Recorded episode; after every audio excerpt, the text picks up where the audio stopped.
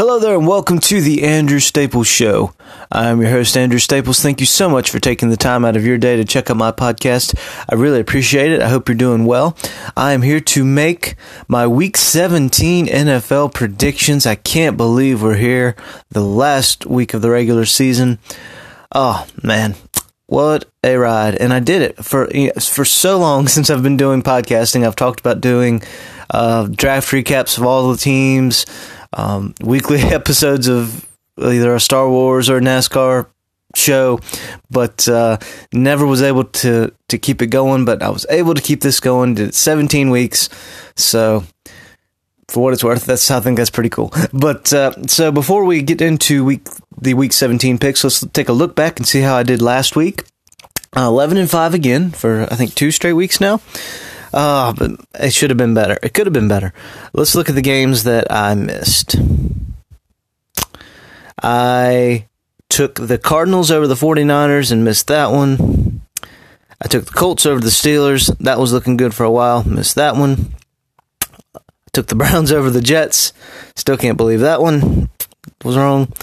Oh, this one. Who would have thought that Deshaun Watson and the Texans would lose to the Bengals? I mean, good grief the Texans right now would, if they had had their first round pick, would have the third overall pick, and that's a team that needs it, but it belongs to the Miami Dolphins.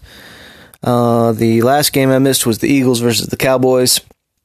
So, 11 to 5. All right, so the last week of the season.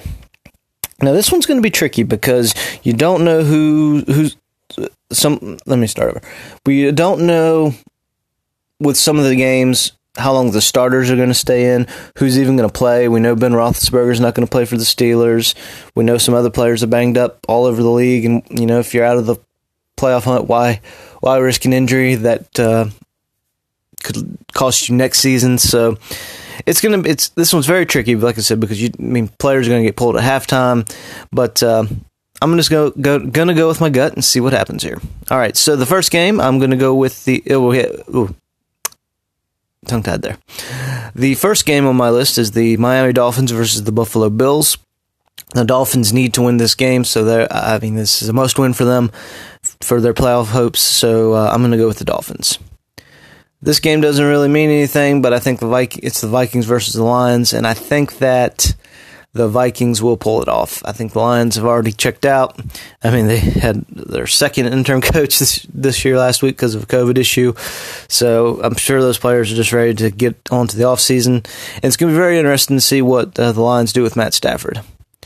All right, the next game on the list the Jets, who are on a two game win streak. I still can't believe that.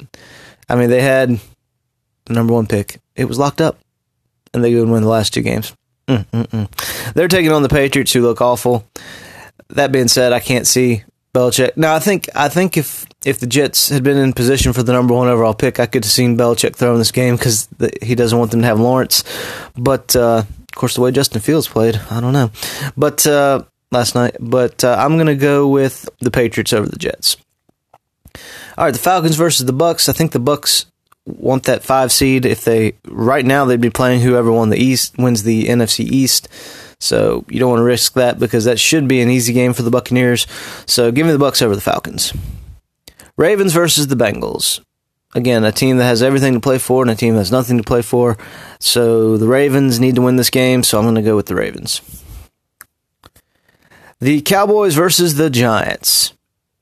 Again, this could be for the NFC East, which is crazy.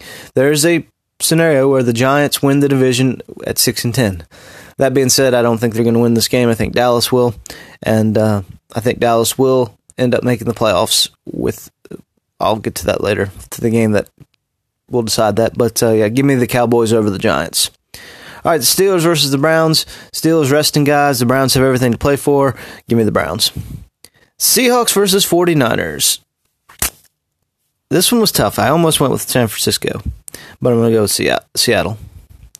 Chargers and Chiefs. I think the Chiefs will uh, want to go into the bye week with a uh, with momentum. So I'm going to give give me the Chiefs.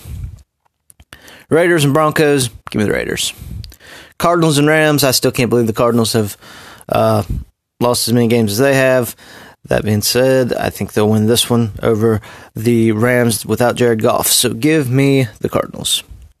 The Titans versus the Texans. Again, a team that win with the Titans that has to win for the division. So to win the division, I think. So uh, give me the Titans. Packers and Bears. Packers need to make sure they lock up that number one seed. Give me the Packers. The Jaguars versus the Colts. Again, now this is the crazy thing.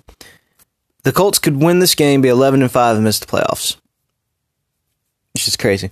But that's the way it's looking right now. There's a possibility. Uh, the Jaguars' only win of the season came week one against the Colts. I don't think they're going to get win number two.